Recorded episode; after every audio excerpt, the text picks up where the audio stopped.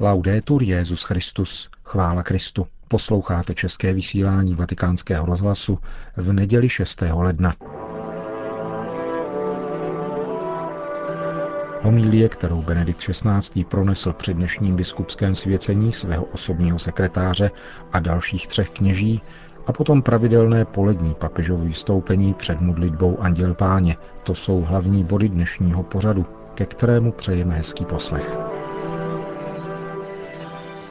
Na slavnost zjevení páně dnes ve vatikánské bazilice Benedikt XVI. slavil eucharistickou liturgii, při níž udělil biskupské svěcení čtyřem kněžím. Dva z nich jsou jeho spolupracovníci z římské kurie, monsignor Georg Genswein, papežův osobní sekretář, který bude zastávat zároveň úřad prefekta papežského domu, a monsignor Vincenzo Zani, sekretář Kongregace pro katolickou výchovu. Dalšími dvěma jsou apoštolští nunciové monsignor Fortunato Mančuku a monsignor Nikolas Stevenin. Benedikt XVI. se ve své homílii zamýšlel nad tím, zda postavy a tušené osobnostní rysy třech mudrců, kteří vážili tak dlouhou cestu, aby se poklonili Mesiáši, pomohou nahlédnout něco z toho, čím by se měl vyznačovat i dnešní biskup. Muži, kteří se tehdy vydali do neznáma, byli v každém případě lidmi neklidného srdce, lidmi podnícenými neklidným hledáním Boha a spásy světa. Lidmi, kteří očekávají, nestačí jim zajištěná mzda a možná významná společenská pozice. Hledali větší skutečnost. Byli patrně vzdělaní, měli velké znalosti o hvězdách a pravděpodobně obdrželi také filozofickou formaci. Nechtěli však jenom vědět mnoho věcí. Chtěli hlavně jednu podstatnou věc. Chtěli vědět, jak se lze stát lidskou osobou. A proto chtěli vědět, zda existuje Bůh, kde a jak existuje. Jestli se o nás zajímá a jak jej můžeme potkat. Chtěli nejenom vědět, chtěli poznat pravdu o sobě, o Bohu a o světě. Jejich venkovní putování bylo výrazem jejich vnitřní pouti, níterného putování jejich srdce. Byli lidmi, kteří hledali Boha a vlastně byli na cestě k němu. Byli hledači Boha. Tím se však dostáváme k otázce, jaký má být muž, na kterého jsou vkládány ruce při biskupské konsekraci v církvi Ježíše Krista. Můžeme říci, že musí být především mužem, jehož zájem se obrací k Bohu, protože jedině pak se opravdu zajímá také o lidi. Mohli bychom také říci opačně, že biskup musí být člověkem, kterému lidé leží na srdci a kterého se dotýkají lidské záležitosti. Musí být člověkem pro druhé. Avšak takovým může být opravdu jedině, je-li mužem, který byl uchvácen Bohem. A pokud je pro něho znepokojení Bohem, také znepokojení pro jeho stvoření, pro člověka. Jako mudrci z východu nesmí být ani biskup někým, kdo koná jenom svoje řemeslo a nechce nic jiného. Nikoli. Musí být uchvácen neklidem Boha o lidi. Musí jakoby myslet a cítit spolu s Bohem. Není jenom člověkem, který v sobě nosí konstitutivní neklid vedoucí k Bohu, protože tento neklid je účastí na tom, že Bůh se znepokojuje o nás. Protože se Bůh znepokojuje ve vztahu k nám, jde za námi až do jeslí a na kříž. Hledal si mne do umdlení, křížem zjednal s vykoupení, kéž to pro mne marné není. Modlí se církev v hymnu Dies Irae. Neklid člověka vzhledem k Bohu a neklid Boha vzhledem k člověku nesmějí dát biskupovi spočinout. To máme na mysli, když říkáme, že biskup musí být především mužem víry. Protože víra není nic jiného než skutečností vnitřního dotyku Boha, podmínkou, která nás uvádí na cestu života. Víra nás vtahuje do takového vnitřního stavu, ve kterém jsme uchváceni božím neklidem a činí z nás poutníky, kteří niterně putují za pravým králem světa a za jeho příslibem spravedlnosti, pravdy a lásky. Na této pouti musí být biskup na čele. Musí ukazovat lidem cestu k víře, naději a lásce. Il pellegrinaggio interiore della fede verso Dio si svolge Vnitřní pouť víry k Bohu se uskutečňuje především v modlitbě. Svatý Augustín jednou řekl, že modlitba není v posledku ničím jiným než aktualizací a radikalizací naší touhy po Bohu. Namísto slova touha bychom mohli dát i slovo neklid a říci, že modlitba nás chce vytrhnout z našeho falešného pohodlí, našeho uzavřeného přebývání v materiální viditelné realitě. Chce nám předat neklid vedoucí k Bohu a právě tak nás také otevřít a propůjčit nám neklid jedněch o druhé. Biskup jako boží poutník musí být především mužem, který se modlí. Musí být v neustálém vnitřním kontaktu s Bohem. Jeho duše musí být dokořán otevřena Bohu. Svoje těžkosti a těžkosti druhých, stejně jako radosti svoje i těch druhých, musí přinášet Bohu a tak svým způsobem ustavovat kontakt mezi Bohem a světem ve společenství s Kristem, aby Kristovo světlo ozařovalo svět. Vraťme se k mudrcům z východu. Byli to také a především muži mající odvahu, smělost a pokoru víry. Bylo třeba mít odvahu přijmout znamení hvězdy jako pokyn, vydat se na cestu, výjít směrem do neznáma, nejistoty, na cesty, kde číhalo mnohé nebezpečí. Můžeme si představit, že rozhodnutí těchto mužů vzbudilo úsměšek. Výsměch realistů, kteří se fantazím o něch mužů mohli jenom usmívat. Kdo odcházel za přísliby tak nejistými a riskoval všechno, mohl vypadat jenom směšně. Avšak pro tyto muže, kterých se vnitru dotknul Bůh, byla cesta podle božských pokynů důležitější než mínění lidí. Hledání pravdy bylo pro ně důležitější než zdánlivě inteligentní posměch světa. Come non pensare in una tale situazione Jak nepomyslet v tomto kontextu na poslání biskupa v naší době? Pokora víry, úkon věřit společně s vírou církve všech dob, se bude opakovaně ocitat v konfliktu s převládající inteligencí těch, kteří spoléhají na to, co je zdánlivým bezpečím. Kdo žije a hlásá víru církve, nezhoduje se také v naší době v mnoha bodech s dominantními názory.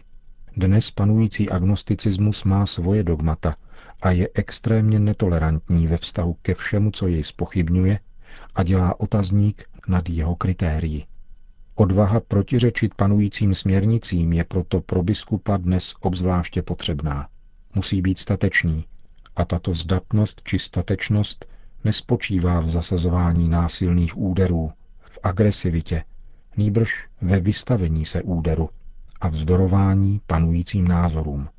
Odvaha zůstat pevně na straně pravdy je nevyhnutelně pánem požadovaná od těch, které posílá jako beránky mezi vlky. Kdo se bojí pána, nemá z ničeho strach, říká si Rachovec. Bázeň boží vymaňuje z obav před lidmi, osvobozuje. V tomto kontextu mne napadá jedna epizoda z počátků křesťanství, kterou podává Lukáš ve skutcích apoštolů. Po promluvě Gamaliela, který odrazoval od násilí proti rodícímu se společenství věřících v Ježíše, velerada zavolala apoštoly a nechala je zbičovat. Potom jim zakázali mluvit ve jménu Ježíšově a propustili je na svobodu. Svatý Lukáš pokračuje – a oni odcházeli z velerady s radostí, že směli proto jméno trpět příkoří. Každý den dále učili a hlásali, že Ježíš je Mesiáš. Také nástupci apoštolů musí očekávat, že budou opakovaně byti moderním způsobem, pokud nepřestanou slyšitelně a srozumitelně hlásat evangelium Ježíše Krista. A potom mohou mít radost, že budou smět trpět příkoří pro něho. Přirozeně chceme jako apoštolové lidi přesvědčit a v tomto smyslu dosáhnout jejich zhody. Přirozeně neprovokujeme, ale zcela naopak vybízíme všechny, aby vstoupili do radosti pravdy, která ukazuje cestu. Panující názory však nejsou kritériem, kterému se podrobujeme. Kritériem je on sám, pán. Pokud bráníme jeho věc, získáme božím přispěním vždycky nové lidi pro cestu Evangelia. Avšak nevyhnutelně budeme také byti od těch, kteří svým životem evangeliu odporují a můžeme být potom vděční, když budeme smět mít účast na kristových paších. Mudrcové následovali hvězdu a tak došli k Ježíši, velkému světlu, které osvěcuje každého člověka, jenž přichází na tento svět. Jako poutníci víry se mudrci sami stali hvězdami, kteří svítí na obloze dějin a ukazují nám cestu. Svědci jsou opravdu boží konstelace, které osvěcují temnoty tohoto světa a vedou nás. Svatý Pavel v listě Filipanům řekl svým věřícím, že mají zářit jako hvězdy ve vesmíru. Drazí přátelé, týká se to také nás. Týká se to především vás, kteří nyní budete vysvěceni na biskupy církve Ježíše Krista. Pokud budete žít s Kristem, se kterým budete opětovně svátostně spojeni, pak se také stanete moudrými. Stanete se hvězdami, které budou předcházet lidi a ukazovat jim pravou cestu života. Nyní se všichni modlíme za vás, aby vás Pán naplnil světlem víry a lásky. Aby se vás dotkl onen boží neklid o člověka. Všichni zakusili jeho blízkost a obdrželi dar jeho radosti. Modlíme se za vás, aby vás pán stále obdařoval odvahou a pokorou víry. Prosme Marii, která ukázala mudrcům nového krále světa, aby také vám, jako lásky plná matka, ukazovala Ježíše Krista a pomáhala vám být ukazateli cesty, která vede k němu. Amen. To byla homílie Benedikta XVI. z dnešní liturgie zjevení páně. Přestože mše svatá začala již v 9 hodin dopoledne, protáhla se biskupským svěcením až k samému poledni, takže velký zástup nejméně 50 tisíc věřících zhromážděných na náměstí svatého Petra musel asi 15 minut počkat, než spatřil v okně apoštolského paláce svatého otce, který pak mimo jiné řekl. Slavíme dnes zjevení pána, který se ukázal lidem, zatímco četné východní církve slaví podle juliánského kalendáře narození páně. Tento drobný posun, který spojuje oba tyto momenty, dává vyniknout tomu, že dítě, které se narodilo v poníženosti betlémské jeskyně, je světlem světa a orientuje putování všech národů. Pana Maria spolu se svým snoubencem Josefem představují zbytek Izraele, který předpovídali proroci a z něhož se měl narodit Mesiáš. Mudrci reprezentují národy, a můžeme říci, že i civilizace, kultury a náboženství, která jsou jakousi cestou k Bohu, hledáním jeho království pokoje, spravedlnosti, pravdy a svobody. Marína víra se stává prvotinou a vzorem víry církve, lidu nové smlouvy. Tento lid je však od počátku všeobecný, což vidíme dnes na postavách mudrců, kteří přišli do Betléma za světlem hvězdy a podle indikací písma svatého. Svatý Lev Veliký prohlašuje, z těchto národů bylo kdysi svatému patriarchovi Abrahamovi slíbeno četné potomstvo, které se nemá narodit ze semene těla, ale z plodnosti víry. Marijinu víru lze přiřadit k té Abrahamově. Je novým počátkem téhož příslibu, téhož nezměnitelného božího plánu, jehož úplným dovršením je Kristus Ježíš. A Kristovo světlo je tak pronikavé a mocné, že umožňuje chápat jazyk kosmu i písma, takže všichni ti, kteří jsou jako mudrci otevření pravdě, mohou rozpoznat a rozjímat spasitele světa. Svatý Lev opět praví, ať vstoupí, ať vstoupí do rodiny patriarchů všichni pohané, ať se klanějí svému původci všechny národy světa, ať poznají Boha nejen v Judsku, ale ať je poznán v celém světě. Po společné modlitbě Anděl Páně pak Benedikt XVI. všem požehnal. Sit nomen Domini benedictum. Sub nunc et usque in seculum. Adiutorium nostrum in nomine Domini. Qui feci celum et terra. Benedicat vos omnipotens Deus, Pater et Filius et Spiritus Sanctus. Amen. Končíme české vysílání vatikánského rozhlasu.